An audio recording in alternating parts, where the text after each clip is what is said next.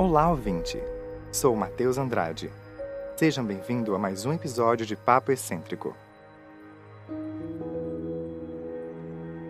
Lembre-se, os textos lidos aqui estão também no Instagram, arroba Papo Excêntrico.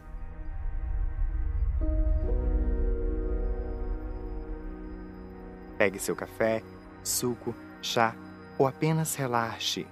A leitura já vai começar.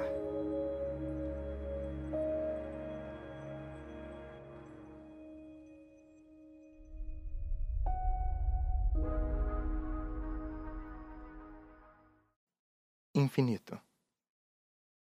Sala branca, apertada, nova, sozinha. E onde eu estava? Sinto o infinito. E onde pode estar agora? Ela se foi, mas ainda está nas memórias.